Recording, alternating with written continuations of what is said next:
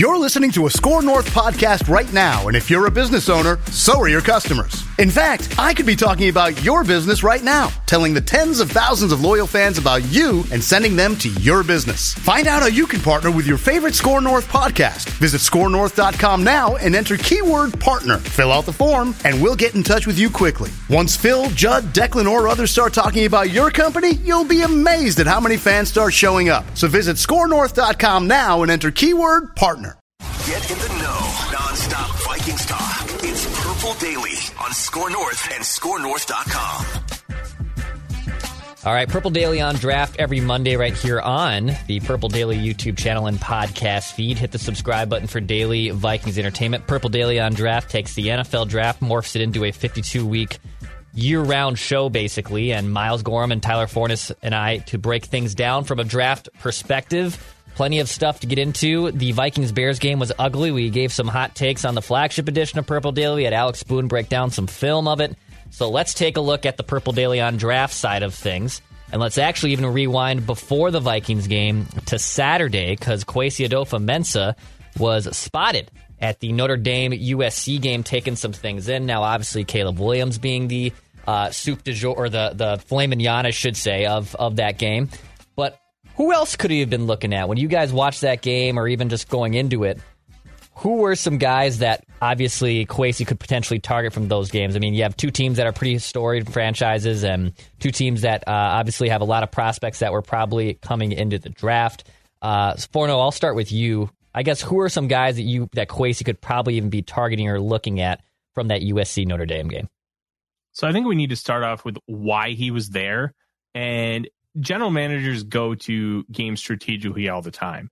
South Bend is an hour and a half from Chicago. It's like Notre Dame's campus is exactly an hour and a half from Soldier Field. So that's just smart business. You're already going to that area. You have a marquee matchup between two national powers. Let's go take a look. And obviously, the talking point is Caleb Williams, but that offense is loaded with potential uh, weapons, a wide receiver. You have Tahj Washington, who's probably going to translate more to the slot in the NFL. Brendan Rice, Mario Williams, uh, Dorian Singer, who was a stud last year for Arizona. And every, I think everybody knows how big of a fan of Jedd Fisch and that Arizona program I am right now. Like there are guys on that offensive side of the football to really keep an eye on. Um, his name is escaping me, but the safety for uh, USC is also a really good one. You've got two really good tackles at Notre Dame in Blake Fisher and Joe Alt. Sam Hartman is, for some, an intriguing quarterback prospect. I don't think he's good enough to be in the NFL. Um, Audric Estime, the running back, is a very interesting player in his own right. And Notre Dame is kind of tight end you outside of Iowa. Like they just always have a dude that's going to play a decade in the NFL. It's it's almost like a rite of passage for Notre Dame. Um, plus, there are some defenders on that defense that are really good. Um, Howard Cross the third is kind of an undersized defensive lineman, like a similar build to like a John Randle and Aaron Donald, but he plays the game with a lot of physicality and he's a really good athlete as well. But he is on the smaller side. Like there are a lot of different players that he could be looking at, but the reason why he's there is because the Vikings were playing so close, and it just makes sense for him to be there. And then it's a hop, skip, and a jump. All he has to do drive an hour and a half back to Chicago and he can attend the Vikings game live. So it's just about maximizing your resources. And this is, it's just a really smart play. It'd be the same thing as the Vikings played at home, uh, like they did last week. And it's Minnesota, Michigan. Mm-hmm. You go there. Like it's just a really smart use of resources by the Vikings. Miles, when you, when you saw that news also come in that he was there, um, what did you make of it? And is there anyone else that you were looking to potentially target or that has interest from either team that could maybe fit the Vikings in the draft next year? Yeah, I mean, I think to kind of piggyback off what Forno's saying, like it's a it's a smart move. You're out there, why not? Um, but also, it's a chance for him to connect with his scouts and also his uh, and other teams' scouts and and GMs. I don't. I, I'd have to go look and see what exact GMs were there too, but it's also business talk. Like these guys go out, they you know they probably get drinks, grab dinner, they have conversations. It's not just about the players that are playing in the game. It's also about everything else that's going on around the NFL and um, and business. So I think Kwesi mm-hmm. just is continuing to do that. I, I would assume he's he's having conversations, whether it's trades, whether it's just like discussions with agents, discussions with you know, it's just other opportunities for him to get face to face conversations with people. And so um, so I, I, think there's there's more to it than just seeing Caleb Williams and mm-hmm. and Notre the Notre Dame like USC versus Notre Dame game. I think it's it's also business and an opportunity for them to do that. They also schedule this stuff out well in advance, so it's not like you most of the time they're not just going out there out of nowhere. Usually they plan it, you know, months months in advance, so that like his calendar is probably booked up for the next handful of months, anyways, with trips and and things going on and games to go to. So um, I look at it that way. Um, we talked about Caleb Williams being the being the star of the show. Obviously, I would assume, hey, let's see what this guy looks like in person. Obviously, he didn't play his best game on sat- Saturday against Notre Dame. They ended up getting beat pretty good. Um, but I still think he's probably just looking to see it for for himself firsthand, and also hear what you know the people within USC, Notre Dame, everybody's talking about these players. Um, know their coaches, the scouts, what other people think about um, these prospects as well. And so I'm sure he's he's doing his homework there. Um, in terms of players, like they they also could be future uh, watching guys about the future, like Zachariah Branch. Uh, I say it, uh, Zachariah Branch, the receiver, yep. like one of the fastest players in college football. He's a true freshman, so obviously he's not draft eligible, but like those are guys you write names down. You know, hey, let me put this in my in my notebook and store it away for a couple years. Um, those types of things too. So I think it's it's more than just like the players that are currently on the on the roster, but future future looks too. Um, I think Joe Alt is another guy to look at. Um, he's, he's another one. If the Vikings wanted to find another old lineman, um, he's been good for Notre Dame. I think he's got a chance, kind of like the uh, tight end position at Notre Dame. They usually always find a guy that's um, like a stalwart in the in the league, 10, 10 plus years, Pro Bowl type type player. And so I think Joe Alt's another one of those guys. Um, I'm not sure. I was going to ask your, your thoughts on on this guy, uh, Tyler, but uh, Javontae Jean Baptiste. Um, I think he's another guy. He's a he's kind of like a tweener, um, just like mm-hmm. uh, the other the other guy you mentioned, I'm I'm, I'm blanking. Sam Howard um, Cross. Thank you, um, Howard Cross. Um, and I, I think so. Uh, you know, just looking at different positions and seeing what um, what guys have, maybe like day three picks, um, because I don't think there's a lot of um, outside of the stars, um, a lot of like true high end players for mm-hmm. for both teams besides the few names that we've already mentioned. Was it yeah. was it Calen Bullock that you were thinking of, Tyler? Yeah. Okay. Bullock's a stud. Oh, Bullock, yeah, yeah. So it looks like he will be, but I, I think just this was from, um, I got one article pulled up from, uh, from actually from USA, to, uh, USA Today Wire on him, and he's, he went into the season as a top 50 pick. I guess if you were to mm-hmm. draft him, and we can get in some Lewis Cine talk, because I want to talk about that with him being a healthy scratch basically uh, yesterday against the Bears. But what what do you do about drafting in their safety? Like if if Kwesi pulls the trigger on another first round safety, is that just like too much PTSD? Are we getting into the old rhythm of the Vikings and Zimmer always taking cornerbacks in the first round? If they took Bullock, I guess where would you like for him to be taken? And also, is there just is there too much pent up frustration, or what do you say to Vikings fans who are too afraid to take another safety in the late first round again? So I think if you're looking at the safety position, the whole reason the Vikings drafted Lewis Cine in the first place was because they wanted a replacement for Harrison Smith. Now things haven't gone well, and you you can factor in a lot of different things. I'm still on the train that uh, Brian Flores doesn't trust these guys enough with discipline, which is why you're not seeing a lot of snaps for the Cines, the Booths, even though Booth played 26 snaps this past Sunday and Asamoah because they're very aggressive players. And you know what? it's not a great sign that they're not playing very much, but it's also you have a complete shift in what you want to do on defense. And maybe these guys just aren't in, uh, in favor with Brian Flores. And quite frankly, he has no attachment to him. So, like, there's a lot of different things. But if you look at the safety room right now and how it's constructed, why would you want to take one in the first round unless that guy is far and away the best prospect on your board? Uh, there's really no point you feel really good about Metellus. You feel even better about Bynum at this point. You just drafted Jay Ward, who they do like, and you have Lewis Cine, who still has potential, even though he hasn't lived up to it. And quite frankly, the more games he doesn't play on defense, the more questions are going to keep arising. Like, is this guy ever going to do anything in the league?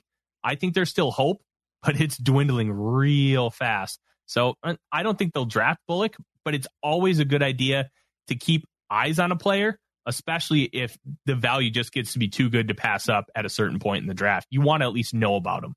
Miles, are you ready to give up on this Lewis Cine idea here? Are you not ready to give all the way up? I mean, a healthy scratch. I mean, that uh, as a hockey fan, you're like, that's never a great sign. Uh, but at the same time, a, a, first round pick here, it's a sour taste. Is is this it for Lewis Cine, or is there something that could be resurrected here? I guess I just want to know like what what's really holding him back.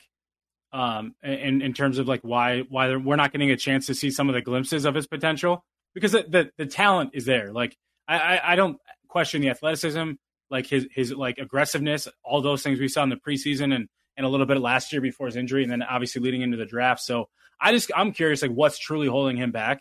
Um, so I have a hard time giving up on guys. My my rule is always like three years. I've always kind of said that it's got to be three years, just because you see some guys come out of nowhere. Like um, mm-hmm. I thought we, I mean, I know it was in year two, but like KJ Osborn was was left for dead after his rookie year, and that guy came out of nowhere and, and it's kind of turned into you know a pretty solid player. Um, and there's more examples of that, but um, so yeah, I, am not sure what the deal is. I would love to know. I'd, I'd assume it's probably something within what Forno is saying about trusting or being trusted by Flores, but um, I think at the same time you'd like to find some way to kind of get him in the game. Like Booth earned an opportunity on Sunday uh, to play 26 snaps, and we hadn't seen him all season, and that was over Blackman, who we didn't hear anything about Blackman injury wise. It sounds mm-hmm. like he just might have got pulled. So, um, I, you know, maybe there's an opportunity for for Cine to kind of get get a chance to see some snaps down the road, especially if this team's not going to be as good. Maybe they do move a Harrison Smith. Maybe something like that happens to open the door a little bit more. They have Theo, Theo Jackson too. I think we we know they like a lot too. So to your point, like the, there really isn't room to add another safety right now um, especially high in the draft, when you have so many other needs. There are so many other things that they could be focusing on. Uh, I don't. I think safety is probably one of their stronger positions overall too. I'll say this: my tinfoil hat theory is they didn't want to risk him re-injuring that hamstring on that turf. Very, very possible. That, that turf is gross, and it, if you just like, you know what, we can get away with not having him on the on the active roster for a day. He's just came off a hamstring, even though he, was completely removed from the injury report maybe let's take a safe approach. You know, that's very possible because it, a lot of people complain about how awful the turf is at Soldier Field. Well, and he's not a guy that you're relying on. Like you can mm-hmm. replace mm-hmm. him in special teams for a game. Like I'm not yeah. saying Cine doesn't hasn't been good in special teams, but you can replace him for a game, do some of those things. Like you said, let him just fully get healthy, and we'll see next week. I think if it becomes a pattern, then we'll then we'll really know truly what they what they feel about Lewis Cine. It's weird because I don't think he's like in the classification of a Ponder or a Troy Williamson bus level, just because those guys were st- were expected to step in, make big time contributions, and they failed. Like they're no doubt bus, but like I kind of group them in like the Laquan Treadwell bus level, right? Like Treadwell, people thought he was going to be a number one wide receiver, but then the Vikings all of a sudden stumble into Diggs, like taking a humongous jump from his rookie year, and then Adam Thielen with this improbable, incredible story, and then it's like, well, Treadwell's is basically forgotten about here. And with Lewis Cine, he's a safety, so he's not like being asked to play like a super important position right away. Um, but man, if he doesn't see the field like at all, if this is it, like if, if he legitimately is inactive for every game this year and they just swallow and move on in the offseason, like I do think he has in the conversation at least it's like legit one of the worst Vikings draft picks of all time. Uh all time's tough. That's I I'm not going there. Like, what look, not good? It, it, it, not good. Still a bust uh, at the way things are going. But one of the worst of all time, I think, is a little bit of hyperbole. Mm-hmm. Like he's not going to touch the likes of Christian Ponder, Dimitrius Underwood. Like, uh, look at some of those uh, picks from like I mean, the, the few picks that they made in the '90s in the first round. Yeah, you had Robert Smith, you had Randy Moss, you had Daunte Culpepper, but like Dwayne Rudd, he was fine. Derrick Alexander, what did he do? Nothing. Like there are other Dwayne Rudd's a bad example. I don't know why I said him, but uh, there are plenty of other players like Erasmus James, dog water. Troy Williamson, even worse. Mm-hmm. Like Cine was the 32nd overall pick. I think you give a little bit more grace there, especially because you traded down and you acquired extra assets.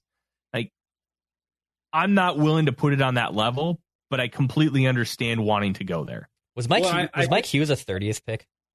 Thirtieth, yeah, thirtieth pick, right? Okay. So I think the difference for me between Cine and some of the other guys like a Williamson and obviously being the 32nd pick is significantly different being the seventh overall pick. Mm-hmm. So I think there's expectations that vary complete that are completely different there. But my the, the the thing with Lewis Cine for me is that he's not hasn't been good enough to see the field. Those guys at least got opportunities in game to like show that they weren't good enough.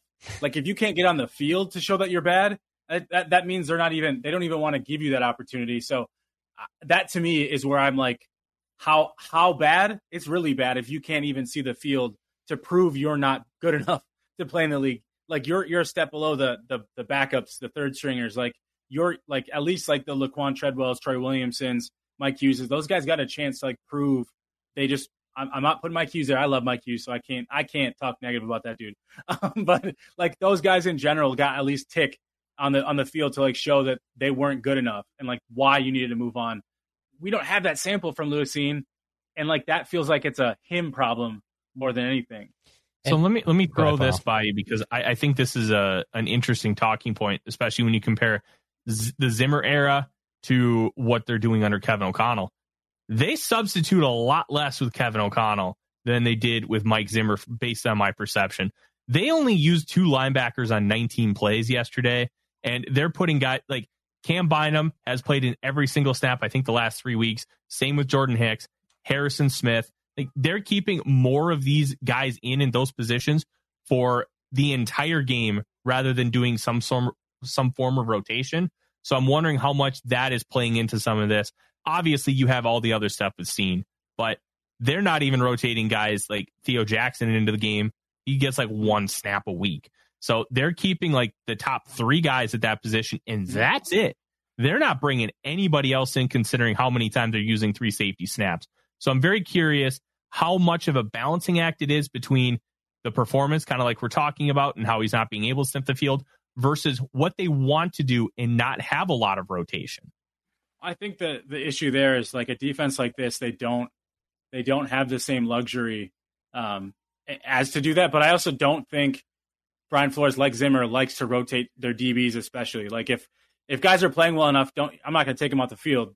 Like there's no point. Like mm-hmm. I remember uh, Everson Griffen used to play 900 snaps, like as yeah. a defensive end. Like like D lines usually rotate, but like as a defensive end, that man's playing almost a thousand snaps a season. That's a lot. And like I think Brian Flores sees it the same way. Like why would I take my best players out the field if I don't have somebody else that's like really like could have an impact? Like I think they rotate rushers a little bit more, but yeah, I'm I'm with you. Like there really isn't room to like put them on the field right now. And so, mm-hmm. um, but if they're going to be bad, why not? Why not give him a chance to see what he can do? Completely agree. So what th- what is that then like to you guys in your mind? Is that just like he's that bad in practice? Like, and I know we don't have access to everything, but what is it like? What would be like the determining black and white factor of why like guys like Treadwell and Williamson and everyone else is able to get some looks, and this guy can't even sniff the field at all? He's a healthy scratch, and th- and that's why I had this uh, tinfoil hat theory of the turf and them mm-hmm. wanting to play it extra cautious because as we've been talking about the Justin Jefferson hamstring, it's a very fickle injury that can be easily aggravated. And playing on that turf, you know what? He may be healthy enough to play, but let's keep it safe.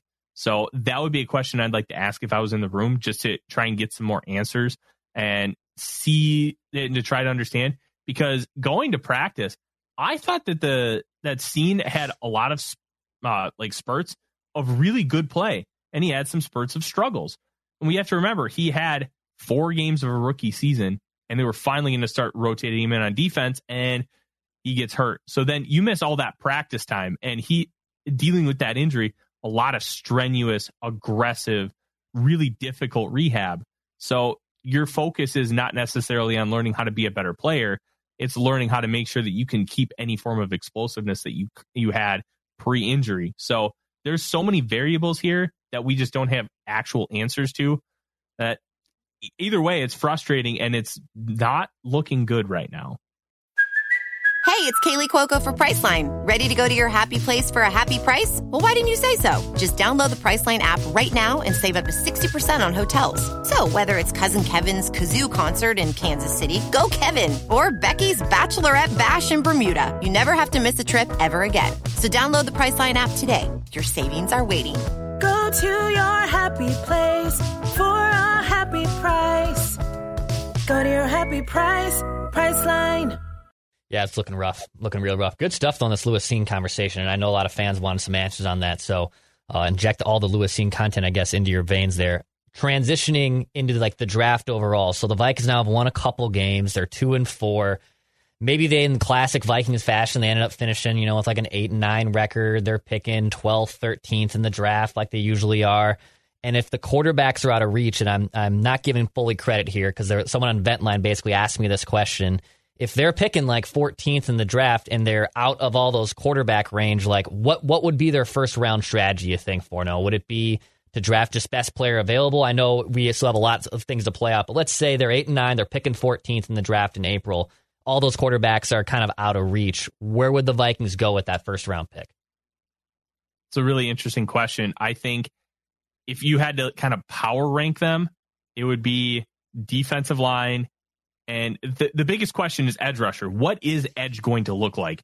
Are you going to keep Danielle Hunter and Marcus Davenport on longer term deals? If the answer is yes, you probably get one on day two. If the answer is no, that shoots right up the board because you're going to need uh, somebody to come in and help out.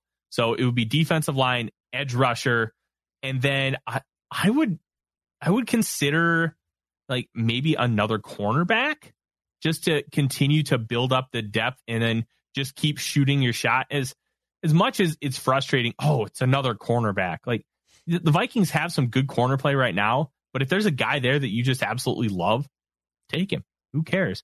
And uh, a wild card wide receiver because KJ Osborn, I don't think is going to be on this team. They use a lot of 11 right. personnel and getting another player in what's going to be a potentially another historically deep class.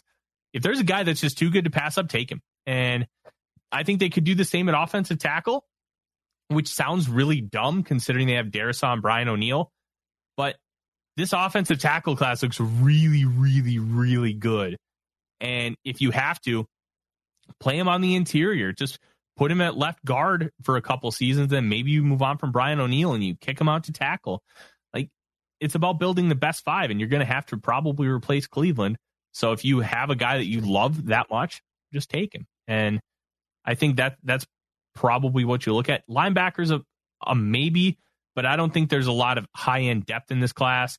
And you can always get a starting caliber player on day two, um, unless you're unless you think you have Fred Warner. If you think you found Fred Warner or a guy like that, then take him. Who cares? But I didn't think Jack Campbell was that kind of guy, and he obviously went 18th overall to the Lions. Like it, this draft sets up really interesting for the Vikings because it's all premium position based. It's heavy offensive tackle, heavy wide receiver, heavy quarterback. The Vikings have all of that but the quarterback. So if they don't take one, it it could be an interesting crapshoot. Miles, is, is, there, is there a future first round draft pick roaming around uh, your office right now? Is that what that is? he's he's trying to. yeah, I, I, was telling you guys before the show. My my kids are home this today, so my good. my daughter's my daughter's sleeping, and my son's just wanting to watch Pokemon. So, um, oh heck yeah, yeah, nothing wrong with that. Oh. Yeah, he's a he's a big Pokemon guy now. So, um, yeah, um, kind of piggybacking off that though, like if the Vikings have like the 14th pick, I think we're going to see them try to be like overly aggressive to go get a quarterback. And we don't know what the top of the draft order would look like. I think though that kind of like we've heard some rumblings that they were going after Anthony Richardson or Bryce Young, any of the, top three quarterbacks in this last draft they were trying to go get. Um, it sounds like they were they were willing to give up a lot. I wouldn't be surprised if they were willing to do that same thing, especially from like the 14th pick. Um, now that doesn't mean they'll be able to do it. Now if they don't do it, what I wouldn't be surprised of is if we saw a trade back. I know it's a cop out. I know that's always the the go to. But for me, like if you can't go get your quarterback at 14, or if a guy doesn't fall far enough for you to be able to get him, I, I think it's always best to because you're you're kind of in a good spot at some of those premium positions that you mentioned for now, like tackle. Now maybe edge rusher, edge rusher and D line. I'll 100 percent if there's a guy that falls and you should take him, take him there. Um, I don't I don't want to miss that opportunity because they mm-hmm. haven't done that. What the, we've talked about this. When's the last time they drafted a, uh, an edge rusher in the first round? Was it Erasmus James? Uh, like, Kenechi Udeze 2006. Yeah, there it right. is. Yep. Okay. Mm-hmm. And then D tackle was Sharrif Floyd, and Sharrif Floyd. he was projected yep. top five pick and right. slid all the way to 23 because he's got short arms, right?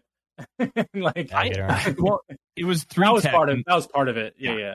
The the three technique thing, and that yeah. once the Raiders picked, and then Star Lotulelei went, and a lot of people mm-hmm. had those guys kind of yeah. even. It all depended how he felt about the heart issue, and then he just kind of had a free fall because of the position he played. Yeah, I, that that draft could have been so elite for the Vikings. Um, but anyways, uh, yeah, I, I think I think right now, like it for me, it's edge rusher, D line, or quarterback. Otherwise, like trade back, like go get get more capital, do what you got to do. Um, but it's got to be quarterback. I'm so Mhm. we just never we just need I like I need it. Like I need it. I need to like re- be rejuvenated by this team. The last handful of years, like last year was like an exception, but like 2020, 2021, this year, it's just been such a like letdown. And I just want to be like rejuvenated as a fan base. Like we have someone like give me someone to get hope for. Like as much as Ponder was crap, like I, I he at least like brought some hope because you Right. at least had a guy that you we could, let's see if he could become something. Now, obviously, we knew he didn't pretty quickly that he wasn't going to, but like I just want I want that hope back. Like Teddy Bridgewater, even Sam Bradford, Kirk Cousins when he first got here. Like I want some of that hope back that we haven't had in a while. I mean, my God, Well, when they drafted it, his name is Jaren Hall. Yeah, that's true. Yeah. You got, yeah, you Yeah. got Darren Hall, but even like Kellen Mond, for God's sakes, they draft Kellen Mhm. Mond, and the discourse Yeah, yeah. and like even just the intrigue around that was nuts. And obviously that didn't work out, but it also, to your point of just having a, a different person in the conversation, I guess it just it it's hopeful and Well, when you really know exactly what your current quarterback is and what he's going to be, I mean, you're at a point where it's like, give me something fresh. Like I just want to like I want that fresh because there it's it's no longer fresh. Like everybody tries to talk themselves into Kirk being an MVP candidate going into every season since he's been in Minnesota, and then he doesn't come close. And we're like, but he's got another chance next year if we do X, Y, and Z. And it's just like, and I'm not trying to dog Kirk because we know how I, I think Kirk's a good quarterback, but like I just want some fresh blood. Give me let- like let's rejuvenate the fan base and like rejuvenate this like roster itself. it's not like the it's not like the uh, Family Guy mystery box that Forno loves to use. It's it's, it's very Oh, much love the mystery it's, it's very much like the mystery box. No, Ah. I, that's that's. I, I'm not the biggest Family Guy fan anymore. I used to be. Same. That Same. scene where oh you get a free boat, but what about the mystery box? It could even be a boat. Could even be a boat. Like, Yeah, that there's is nothing wrong one with that. of the best scenes of all time. And then you just have have Joe, the, the guy in the wheelchair, uh, like like uh, he's somebody's driving the boat and he's he's just like doing the little water ski thing in the street. It's just incredible. Oh, I could do a whole Family Guy Purple Daily on Draft episode too as well. Um, hey, I, I got some feedback questions here that were sent over in the last few days. Uh, Purple Daily on Draft related. This one from uh, I believe it's Rhonda. Uh, Are they just talking about how great we are and how how Yes. much like they love us more than Thor? ex- So that- exactly? Listen, you got Jaren Hall in the middle. You've got Fat Yeah. TJ Hockenson on the right. Like we're we're just styling and profiling over here. oh my god, it's so true. Uh, he asks. He's a big Maryland football fan. Says I live in Maryland and I've watched a few Terps games and I've heard you guys talk about obviously Williams, May, Nix, Daniels, but how about Tua's brother? It's is it Ta- Tailula? Is that you pronounce? Taulia. Taulia. Oh, Taulia yeah, yeah. Tagovailoa. Um, is he going to be a good NFL prospect, or will he never live up to the hype of his name set forth by Tua? I realize he will probably go mid to later rounds, but I was curious of his projections by you all. Uh, Forno, what do you think of the other of, of the other Tagovailoa brother? So it's it's a really difficult conversation, and it's really twofold. Which Towley are you getting?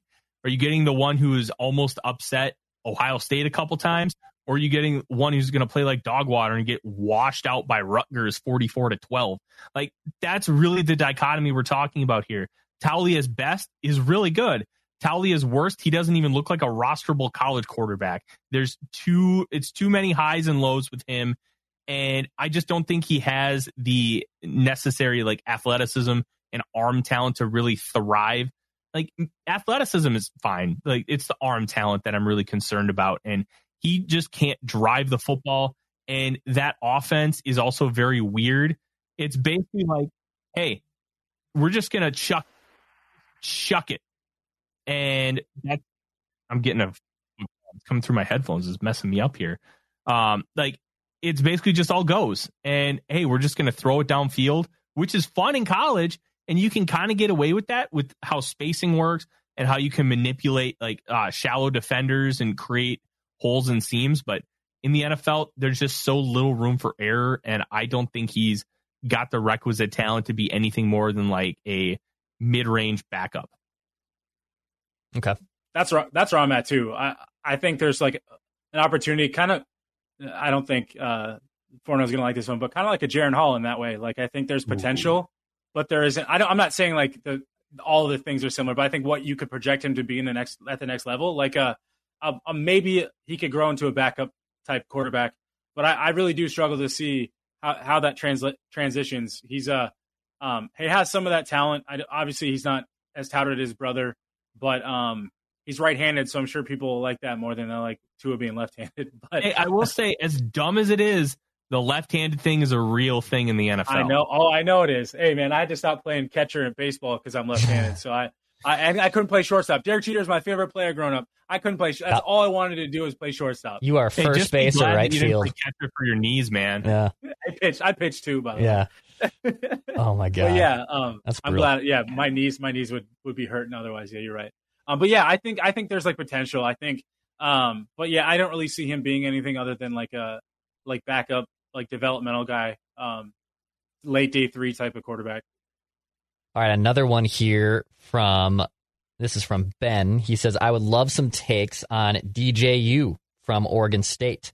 He has upper echelon size, 6'4, 250, a five star recruit who went to Clemson. Clemson uh, has a cannon for an arm, and after a couple rough patches, he transfers to Oregon State.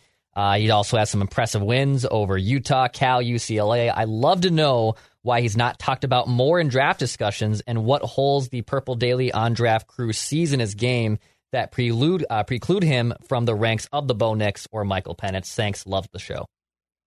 Easy. D- watch Clemson 2022. Yeah, he. It was almost like he completely lost every single ounce of confidence he ever had. Because if you recall, his first game was 2020. Trevor Lawrence contracted COVID. They go to Notre Dame and they lose in overtime, 41 38. But DJU threw for almost 400 yards and like five touchdowns in his first ever start. And it looked like, okay, this guy's going to be the next one. He's going to be the potential first overall pick in the 2023 draft. Well, it didn't come to fruition because Clemson really failed him by continuing to bring in receivers who can't separate, who are just big dudes.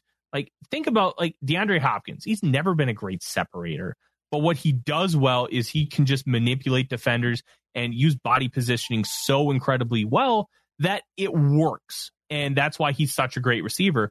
But he's not going to gain separation from corners. That's not his game.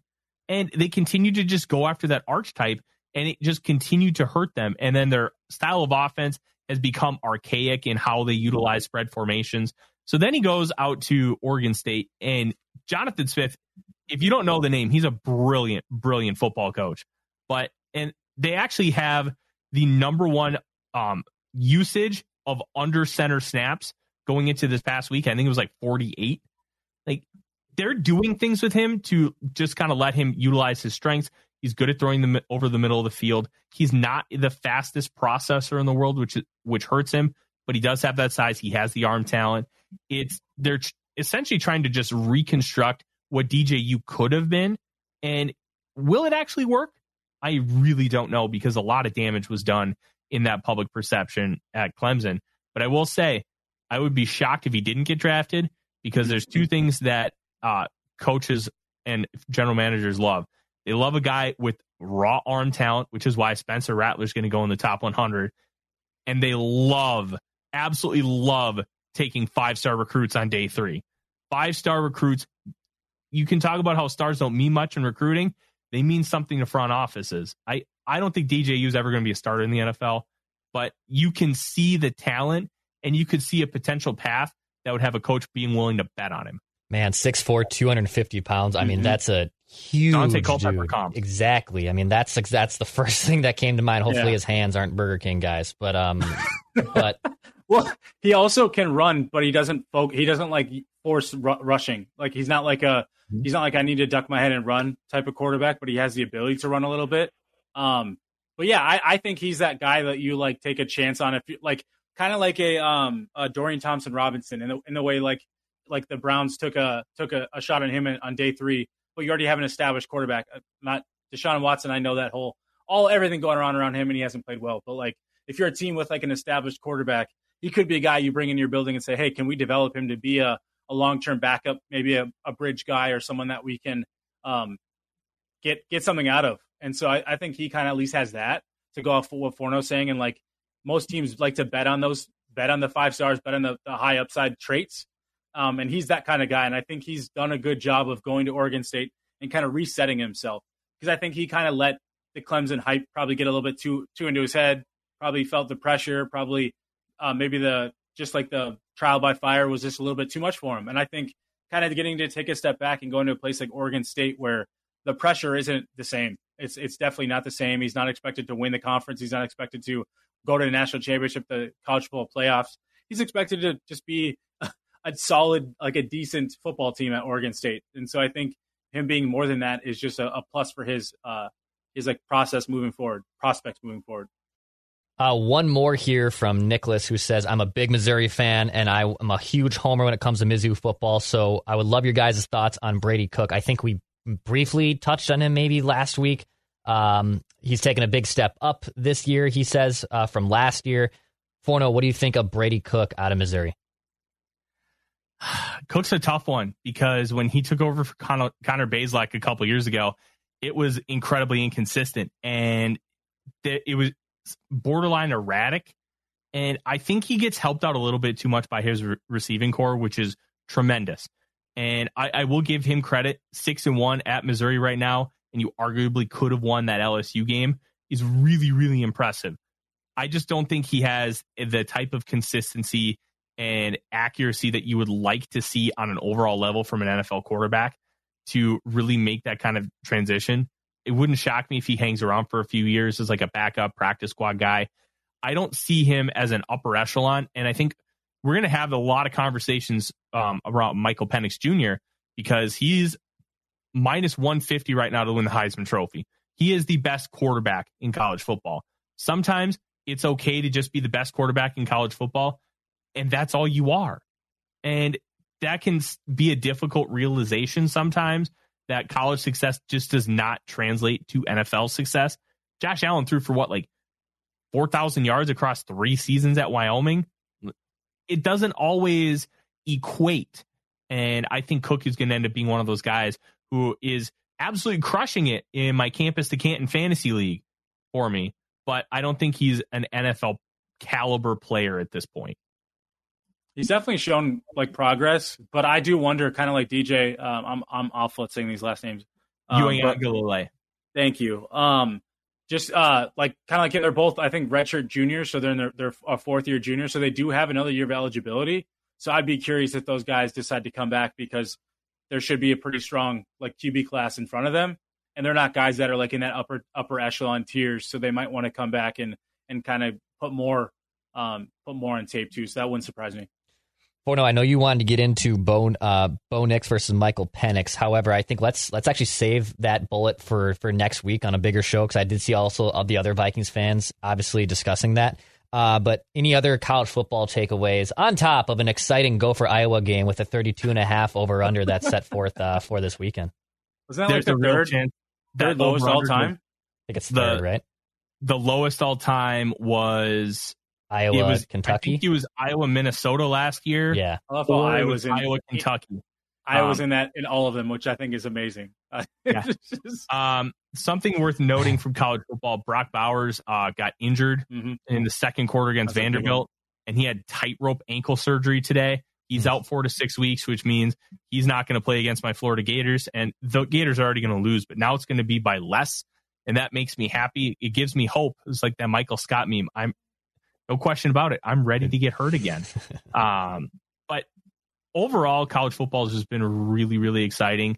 And I'm going to tell you, keep an eye on Arizona and Stanford over the next few years. Jedd Fisch has done a fantastic job with that Wildcat program. I've talked about it already once on the show, and I will continue to talk about it.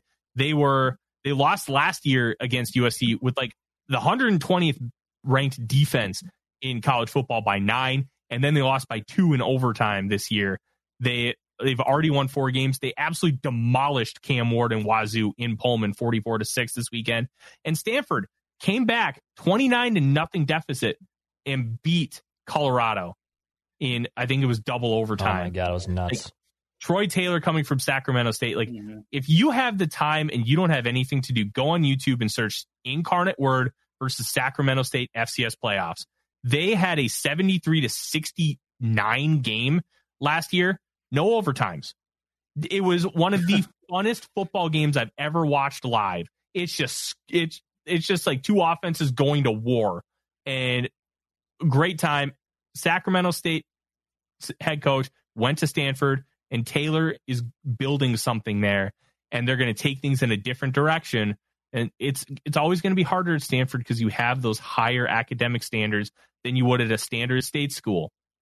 But Stanford's going to be a team to watch because Troy Taylor's the real deal, and they're already proving it. That catch was it uh, from Elic Ayomanor from Stanford in the overtime? Yeah. It was Last on Friday night? Hunter. Oh my god, dude! Just an absurd, like legit one of the probably like legit one of the best you got Moss moments I have ever seen. that was if that's not on the Monday Night Football thing tonight. Yeah, when Uh, you I'd can be pin the ball behind on someone's helmet like that and just and not lose any sort of concentration as you come Right. and come away with and just snatch it out of the air like that, like it's insane to have that kind of grip strength too. So Just in this third quarter, he had something like seven catches for 178 yards and two mm-hmm. touchdowns, and he finished 13, 293, and three. Absolutely bonkers stuff. And Ashton Daniels, they have something uh, with him at quarterback, and mm-hmm. EJ Smith, son of Emmett. So there was a lot of Dallas Cowboy connections in that game Friday night. Very nice. Uh, well, boys, I'll do it here for Purple Daily on draft. Uh, I believe we'll still record an episode next Monday. That might change with the Vikings playing a Monday night football game, but I believe we might still be doing an episode. So stay tuned if this episode, uh, next week's show, gets moved to a Tuesday or whatnot. We'll keep you guys posted on that. But hit that subscribe button for daily Vikings entertainment. This is Purple Daily on draft. Miles Gorham, Tyler Forness, and Declan Goff. We'll be back next week.